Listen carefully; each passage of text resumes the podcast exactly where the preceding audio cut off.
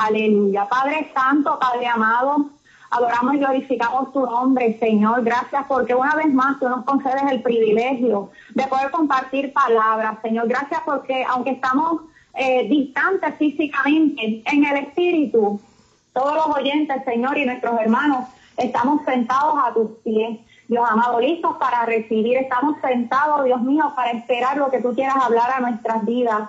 Padre, yo pido que en el nombre de Jesús tú te hagas presente, como siempre lo haces en esta transmisión, que tú estés hablando a través de tu Espíritu Santo, que tú hagas como tú quieras hacer. Eh, dependo total y completamente de tu Espíritu, tú sabes que sin ti yo no puedo hacerlo, Señor. Y cada uno de mis hermanos también necesita tu revelación, tu dirección, para entender lo que tú quieres hablar a cada una de sus vidas de manera particular. Aleluya. Bendecimos tu poderoso y glorioso nombre. Gracias, Señor. Oh, aleluya, hermanos. Verdaderamente es un gozo poder tener el privilegio de, de poder profundizar en la palabra del Señor. Es un privilegio que no todos tienen, se nos está dando mucho, así que atesorémoslo mientras el Señor permita que lo tengamos, porque realmente es un privilegio muy grande. Gracias, Señor. Aleluya. Vamos a estar hablando hoy bajo el tema Bienaventurado el que no haya tropiezo en mi Tema, bienaventurado el que no haya tropiezo en mí. Gloria a Jesús. Y le voy a pedir que me acompañen en la Biblia a Mateos 11, versículos 2 al 6. Mateos 11, versículo 2 al 6. Aleluya. Y dice así la palabra poderosa del Señor en el nombre de Jesús. La leemos.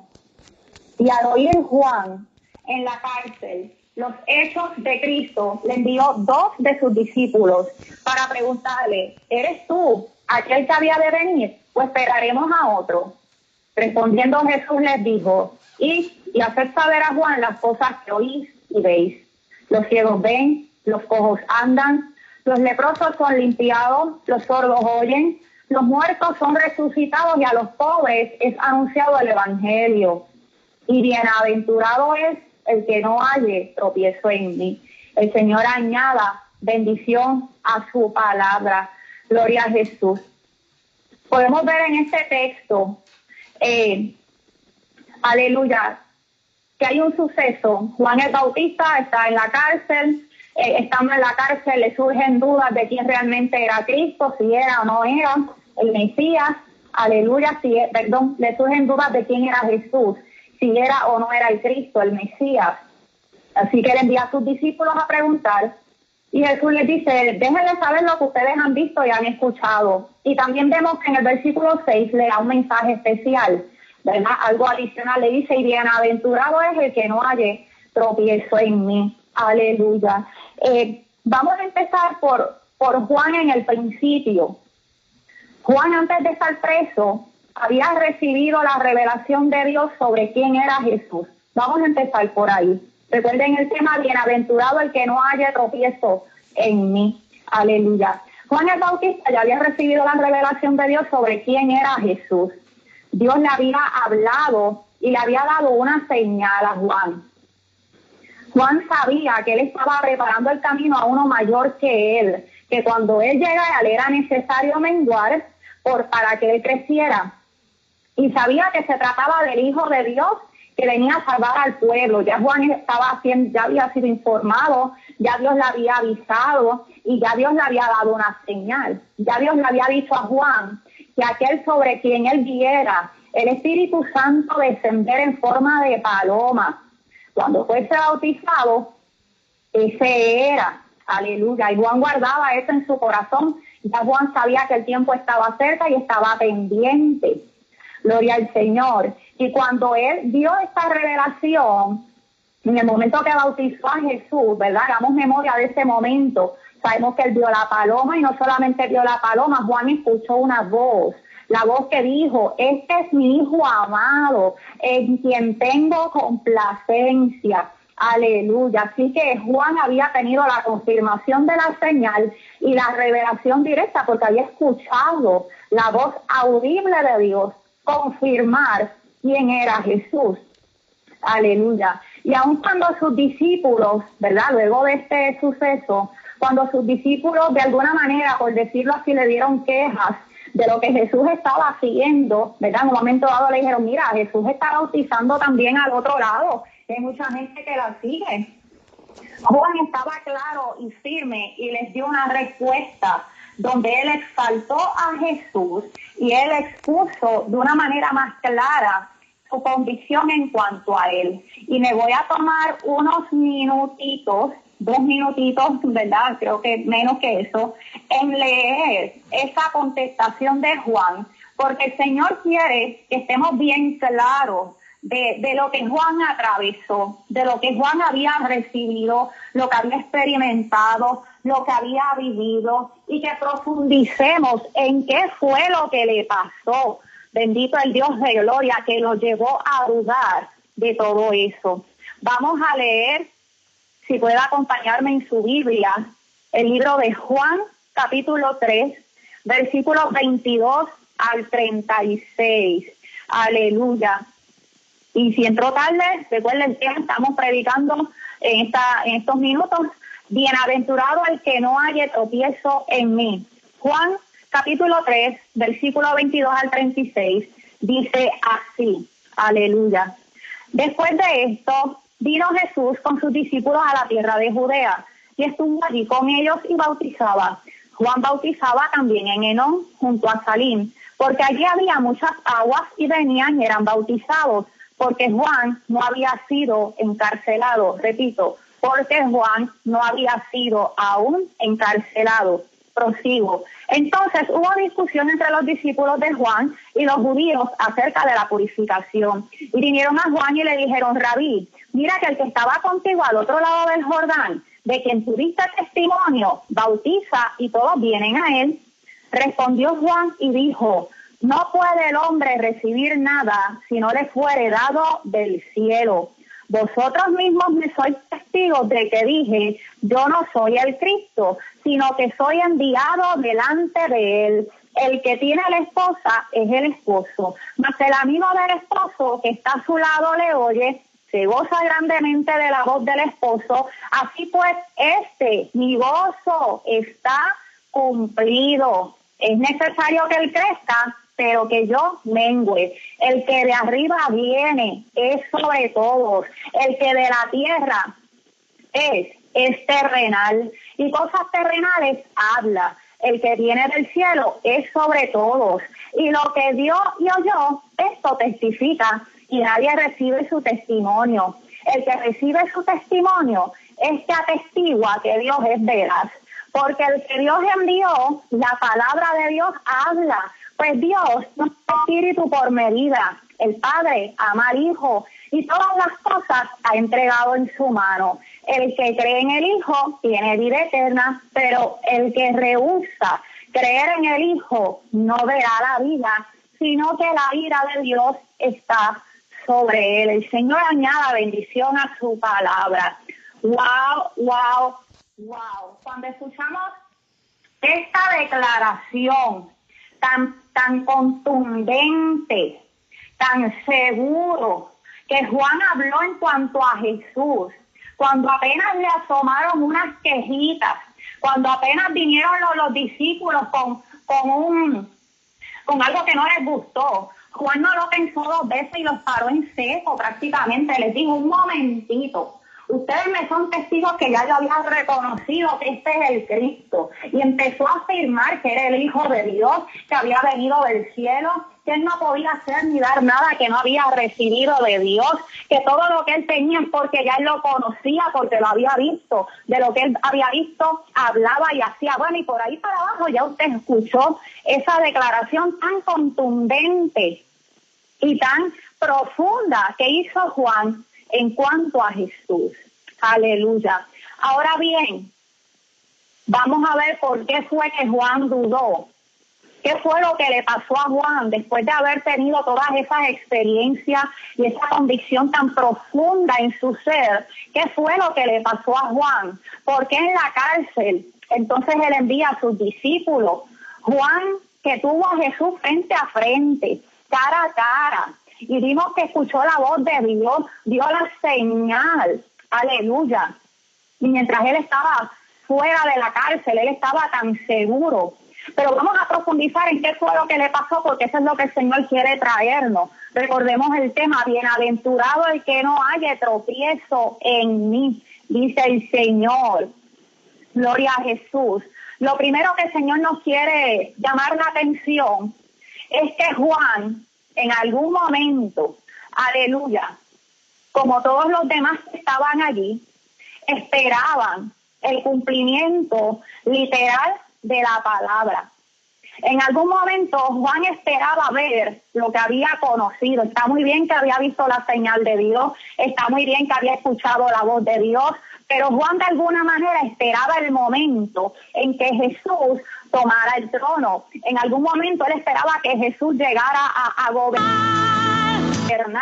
¿verdad? Y que se mostrara como ese rey, aleluya, que otros esperaban. Y si bien Jesús era ese rey y cumple todo lo antes dicho, él no lo manifestó como ellos esperaban. Jesús, ¿verdad? Pasó por esta tierra siendo rey, pero no como ellos esperaban verlo. Él no destronó a ningún rey, él no se sentó en ningún trono, él no gobernó a ningún pueblo, ¿verdad? De la tierra, pero sí él lo hizo en el mundo espiritual. Él destronó a Satanás, él, sometió el poder de las tinieblas, aleluya. Él estableció y afirmó el reino de los cielos, lo acercó a este mundo, pero muchos en ese tiempo, incluyendo a Juan, no eh, pudieron entender esto a plenitud no pudieron entender esta plenitud y muchos dudaron y muchos tampoco lo recibieron porque no les hacía sentido. Ellos esperaban el cumplimiento literal de la palabra y no pudieron entender cómo entonces es que Jesús, si era el Cristo, si era el Mesías, aleluya, nunca tomó el gobierno, nunca tomó el reinado, nunca lideró a su pueblo, nunca los libertó de la opresión del gobierno de ese tiempo, que eran los enemigos que ellos tenían a la vista. Ellos no estaban viendo a Satanás en ese momento como un enemigo, aunque padecían sus aflicciones. Bendito el Dios de gloria. Así que eso tuvo algo que ver en algún momento, claro está, en el principio del ministerio, cuando él empezó a ver eh, la gloria del Señor Jesús, cuando él estaba bien, porque no había sido encarcelado todavía, eso no le maquinó en su mente. Gloria a Jesús. Y entonces vamos a continuar. Esto que acabo de explicar le pasó a varias personas, muchas personas en ese tiempo, pero ¿por qué a Juan? Eso se podía esperar de otro, pero ¿por qué aún así la duda caló hondo en Juan, a pesar de todo lo que él experimentó y de todo lo que él vivió. Porque es que esta duda, porque es que estos argumentos hallaron lugar en su mente en algún momento dado. Gloria a Jesús. Porque es Juan del cual Jesús dijo que él era un, hasta un profeta, que era el Elías que había de venir para prepararle el camino. Y que aún Jesús dijo que no había otro nacido de mujer mayor que él. Hay dos cosas que el Señor quiere que observemos aquí. Y la primera eh, se llama, ¿verdad? Por ponerle una referencia, el efecto de la cárcel. Tenemos que recordar que cuando Juan estuvo libre, él exaltaba a Jesús y estaba claro, lo defendía, como escuchamos en el texto de Juan 3, versículos 22 al 36. Pero cuando estuvo en la cárcel, dice la palabra que mandó a preguntar si era el Cristo. Y ese detalle nos quedó bien claro. En el versículo 24 del capítulo 3 de Juan, nos hacen la, especificación, porque Juan aún no había sido encarcelado cuando él habló esa exaltación de parte del Señor. Pero entonces veo, vemos en Mateo 11, del 2 al 6, que especifican que Juan estaba en la cárcel. Estando allí, extendía a preguntar. Así que tenemos que ver ese indicador. Algo tuvo que ver ese encarcelamiento. Algo le pasó allí a Juan que lo hizo tambalear, que lo hizo dudar. Oh, gloria al Señor. Y no lo debemos tomar en poco, porque hasta entonces Juan no había dudado, Sus problemas empezaron cuando cayó preso, en su momento duro, difícil. El enemigo, sin duda alguna, halló ocasión para hacerlo tropezar en Jesús. En ese mismo Jesús que él había tenido una convicción tan profunda, una seguridad tan firme de quién él era, de, lo que el Señor le había hablado. En su momento difícil, el enemigo halló ocasión y lo hizo dudar, lo hizo sentirse inseguro. Y escuche eso porque Juan en ningún momento se rebeló contra Cristo, való un simple pensamiento de inseguridad. Eso fue todo lo que atacó a Juan. Esa fue la grieta por donde el enemigo entró y, y lo desbarató, por decirlo de esa manera. Una simple duda. Aleluya en su momento más difícil. Y tenemos que eh, tratar de profundizar en el cuadro que estaba viviendo Juan en ese momento. Las cárceles de ese tiempo eran terribles, eran unas cosas infrahumanas, no se compara jamás y nunca con la experiencia de un preso en nuestros días. Así que Juan estaba bajo una angustia terrible, terrible, estaba agonizando. Aleluya, no podemos tampoco subestimar la experiencia que Juan estaba atravesando en ese momento. Ciertamente era un momento difícil y duro. Pero ¿dónde fue que el enemigo logró sembrar la inseguridad? Aleluya. El enemigo siempre hace su trabajo. Él no deja de atacarnos, él no deja de susurrarnos, él no deja de bombardear sus mentiras a nuestra mente. Y nosotros tenemos que estar alertas, alertas. Y en esta tarde el Señor quiere que aprendamos de la, de la triste experiencia que tuvo Juan. Juan dudó porque él se permitió comparar. Escuche esto, porque nosotros no podemos caer en esto. Juan dudó porque él se permitió, Juan se dio el espacio para comparar la verdad de Dios versus sus circunstancias. Juan condicionó la verdad de Dios, lo que había escuchado, lo que había visto, contra sus circunstancias. Juan convirtió su circunstancia, que era esa agonía, ese sufrimiento que estaba experimentando en la cárcel, en la señal si Jesús era o no era el Mesías.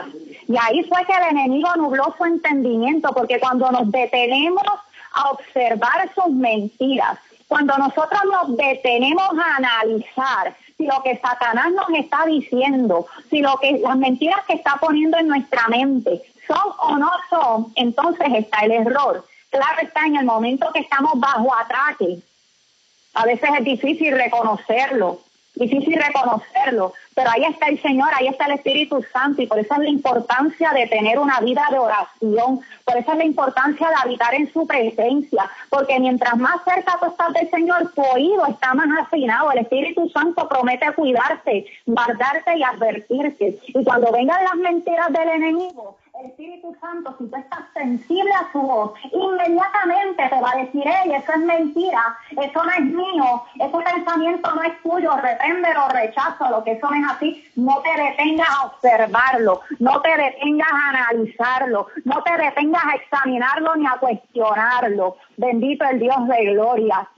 Pero vemos que Juan se dio el espacio para, para profundizar ahí, espérate, ¿él es o no es el Cristo? Espérate, probablemente Juan se preguntó, aleluya, y estoy infiriendo, esto no lo dice la palabra, estamos haciendo un análisis bajo la, dirección del Espíritu Santo, en cuya presencia estamos, de lo que pudo haber experimentado Juan, de lo que pudo haber estado en su mente en ese momento que lo llevó a dudar. Aleluya, probablemente Juan se preguntaba, ¿cómo si eres nuestro rey, el que viene de parte de Dios? ¿Cómo es ¿Cómo es que yo estoy dando? Aleluya. Se supone que el que venía detrás de mí iba a crecer o se iba a exaltar mientras yo menguara. Y yo aquí estoy menguando, pero él está allá afuera y yo no veo que él tome el trono, yo no veo que él sea el, el que lidera este pueblo, yo no veo que él se esté haciendo rey. ¿Cómo es que se supone si es que él venía a ordenar las cosas, yo no veo las cosas ordenadas. Probablemente en esos momentos, esa agonía sutilmente lo fue llevando a un análisis que no debió entrar nunca, a ponderar si lo que él había visto o escuchado realmente era. Y eso fue peligroso, eso fue terrible que él se diera el espacio, porque él lo que tenía era que estar seguro, aunque no entendiera. Claramente Juan aquí atravesó un momento de confusión, pero él tenía que estar más seguro. Oiga, aunque no entienda, Dios me dijo que ese era, yo vi la señal y yo escuché su voz, así que yo no entiendo bien lo que está pasando aquí, pero ese es el Hijo de Dios. O sea, él tenía que dar por seguro ciertamente entendiese o no, estuviese preso o no, se hubiese esperado la cárcel o no. Obviamente eso le tomó de sorpresa, él no esperó ese momento, le iba a llegar a su vida, pero le pasó, le llegó ese día malo. Y ahí fue donde el enemigo se aprovechó. Y él se dio el espacio de lugar y de analizar y de ponderar. Hermano y hermana que me escuchen, nosotros como iglesia de Dios no podemos darnos ese espacio de analizar lo que Dios ha dicho, si es verdad o no es verdad. Si Dios habló, eso es. Si la palabra lo dice, eso es. Lo estés viendo o no, lo entiendas o no. Oye, no te detengas a analizar ni a querer entender. Espera en el Señor, en fe y confía. Aférrate a su manto. Mira, aférrate a sus pies. Sigue en su presencia y confía que mientras tú estés viviendo ahí, mientras tú estés viviendo a los pies del Señor, Él te va a guardar, Él te va a cuidar. Él no va a dejar que tú tropieces, pero eso no significa que te va a explicar todo el libreto o palabra por palabra. En su gracia y en su misericordia, Él nos da muchas revelaciones y mucho entendimiento. Oiga, pero qué fácil sería si nos deja saber cómo va a ser todo el camino. Entonces la fe no haría falta, entonces la confianza no haría falta, hermano, y eso no es así. Vamos a ser probados, vamos a ser validados, vamos a ser afinados, nos va a tocar atravesar por los valles, aleluya, pero, pero, el Señor promete estar y eso es lo que tenemos que creer y confiar en todo tiempo, sin dar lugar a la duda. Eso fue lo que le pasó a Juan. Lo otro que el Señor no quiere traer de lo que le pasó a Juan es que no podemos ignorar como dijo Jesús, no había otro nacido de, de mujer mayor que él. Y Jesús mismo confesó y dijo, ¿y saben qué? Si lo quieren recibir, en otras palabras, si ustedes lo quieren creer, yo les dejo saber que era el Elías que había de venir. Oh, el que dice la palabra que me iba a abrir el camino, aleluya. Juan no era cualquier profeta, él cargaba la unción de Elías, la unción del Espíritu Santo, la unción que Dios había depositado en Elías era la misma que cargaba Juan, aleluya. Bendito el Dios de gloria. Y sabemos lo que le pasó a Elías. Aleluya como todo el infierno se le levantó en contra a través de Jezabel, uno de los eh, principales eh, potestades del infierno. ¿Por qué? Porque la unción de Elías, la cual reposaba en Juan también, es la unción que vuelve los corazones del pueblo a Dios. Eso es lo que hacía Elías. Elías volvió el corazón de todo un pueblo a su Dios. Aleluya, les mostró que era el Dios verdadero y se lo arrebató al enemigo de la mano. Y Juan vino a hacer lo mismo después de 400 años de silencio. Le dijo, hey, arréglense, el reino de los cielos viene por ahí. Y Juan empezó a encauzar al pueblo, a volverlos a su Señor, a decirles arrepiéntanse. Oye, los, se los llevaba las manos a Dios, preparando sus corazones para cuando Cristo viniera. Y por eso Juan es lo que ¿verdad? el Señor me dio para ponerle aquí, era uno de los más buscados del infierno. Juan era uno de los más buscados de Satanás, porque lo que menos quería el enemigo es que se le abriese camino al Señor. Y eso lo convirtió en uno de los más buscados. Así que no podemos subestimar el ataque de Juan. Mucha gente dice, sí, él dudó y quizás no profundiza, pero es que el ataque que él recibió también fue severo, él tenía que permanecer, sí, pero fue un ataque duro. Y que el Señor nos quiere traer en esta hora. Nosotros como la iglesia de Cristo en este último tiempo no podemos ignorar que también estamos en el blanco del infierno, que también vamos a ser atacados. Si nosotros estamos determinados a hacer la voluntad del Dios Todopoderoso en este tiempo, en abrirle camino a Cristo, o para cuando Cristo venga, encuentre las almas sensibles, encuentre los corazones listos, encuentre la gente convertida a Él, aleluya. Si estamos preparando esa cosecha de almas del último tiempo, el enemigo también se va a levantar en contra, con poder y gran furia. Bendito el Dios de gloria, pero recordemos el tema, bienaventurado el que no haya tropiezo en mí, bienaventurado el que se mantenga firme aunque no entienda, el que esté seguro de lo que yo le he prometido aunque quizás no lo esté viendo. Oh bendito el Dios de gloria, el que espere y el que confíe hasta las últimas consecuencias. Bienaventurado el que no abrace la duda, el que no le abra la puerta, el que la resista. Bendito el Dios de gloria, importando la circunstancia ni el escenario que se presente. Mi alma adora al Señor, mi alma adora al Señor. Tengamos en cuenta que a Juan aleluya, y a, ese pueblo, a ese pueblo, el Señor vino hablándole en parábola, el Señor en ningún momento les habló claramente y les dijo, lo que pasa es que ustedes están interpretando la palabra literal. Mira, e, el reino que yo vengo a derrotar es el de Satanás, aleluya, las cadenas que yo vengo a romper, los enemigos que yo vengo a destruir son los poderes de las tinieblas. Así directamente Él no se lo habló, aleluya. Y nosotros, nuestro trabajo y a lo que el Señor está trabajando es a vivir en su presencia, a vivir en su presencia. Oiga, aleluya, quizás nosotros hay partes de la palabra, aleluya, que quizás todavía no hemos entendido correctamente a profundidad. Y quizás el Señor en su momento lo va a revelar como ocurrió en el tiempo de Cristo. Pero a nosotros, ¿qué nos compete? estar en la presencia del Señor y estar firme, que nada, que nada nos ver, que nada nos aleje de Él, que el enemigo no haya lugar en nada, hermanos, aleluya, hay que mantenerse firme, a Dios no hay que entenderlo 100%, hay que obedecerlo, hay que creerle, se llama su presencia por algo es, por algo es, aleluya. Y él sigue insistiendo para que no hayamos tropiezo en él, porque ese ataque no fue para Juan nada más. Viene para la iglesia de este tiempo, la iglesia que está esperando el avivamiento, la iglesia que quiere manifestar gloria, la iglesia que quiere oh, derramar el poder de Dios como nunca antes se ha visto, la gloria sin precedente. El enemigo también va a buscar argumentos para hallar y sembrar duda, inseguridad. Pero espérate, pero la palabra no dice tal cosa.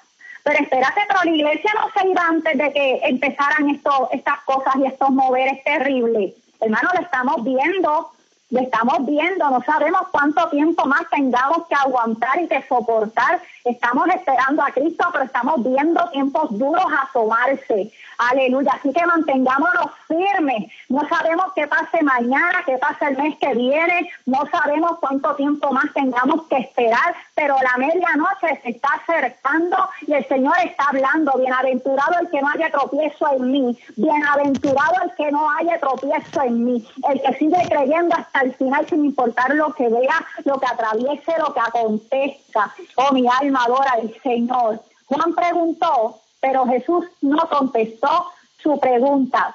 ¿Por qué Jesús no contestó su pregunta? Jesús no le dijo, oiga, díganle que sí, que yo soy el Hijo de Dios. No. Jesús lo que le dijo, vayan y díganle a Juan lo que ustedes han visto y escuchen. ¿Por qué?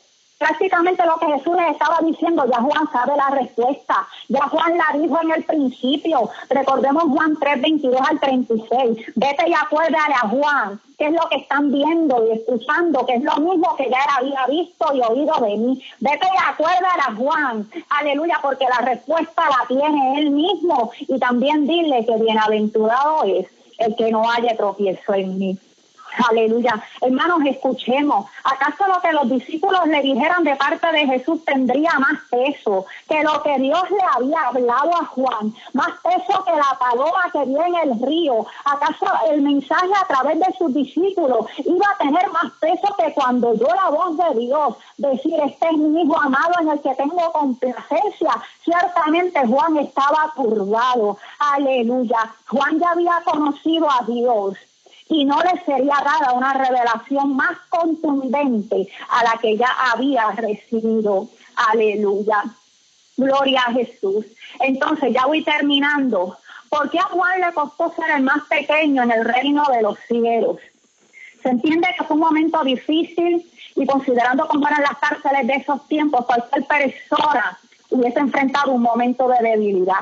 Pero como dijimos, Juan no era cualquier persona. Oh Juan, aleluya, era, era el mayor de los profetas, aleluya, dicho por Jesús. Así que Juan, después de lo que había vivido y experimentado de parte de Dios, escuche iglesia, no tenía permiso para dudar porque había conocido la gloria de Dios. Juan no dudó sobre cualquier cosa, Juan dudó de la voz de Dios que había escuchado, dudó de lo que Dios le había dicho, Juan dudó de lo que Dios le hizo ver. Y Juan dudó de su encomienda, de todo, de todo. Juan entró en turbación y dudó. Aleluya. Juan había recibido todo lo necesario para permanecer firme hasta el final y tristemente no lo hizo porque le abrió el espacio a considerar, analizar si era cierto o no lo que Dios había hablado o había dicho. Aleluya. Oh, bendito el Dios de gloria. Así que en conclusión, a Juan le pasó, a nosotros no estamos exentos. La verdadera iglesia de Dios que confiesa tener a Jesús y el poder del Espíritu Santo no se le permite dudar.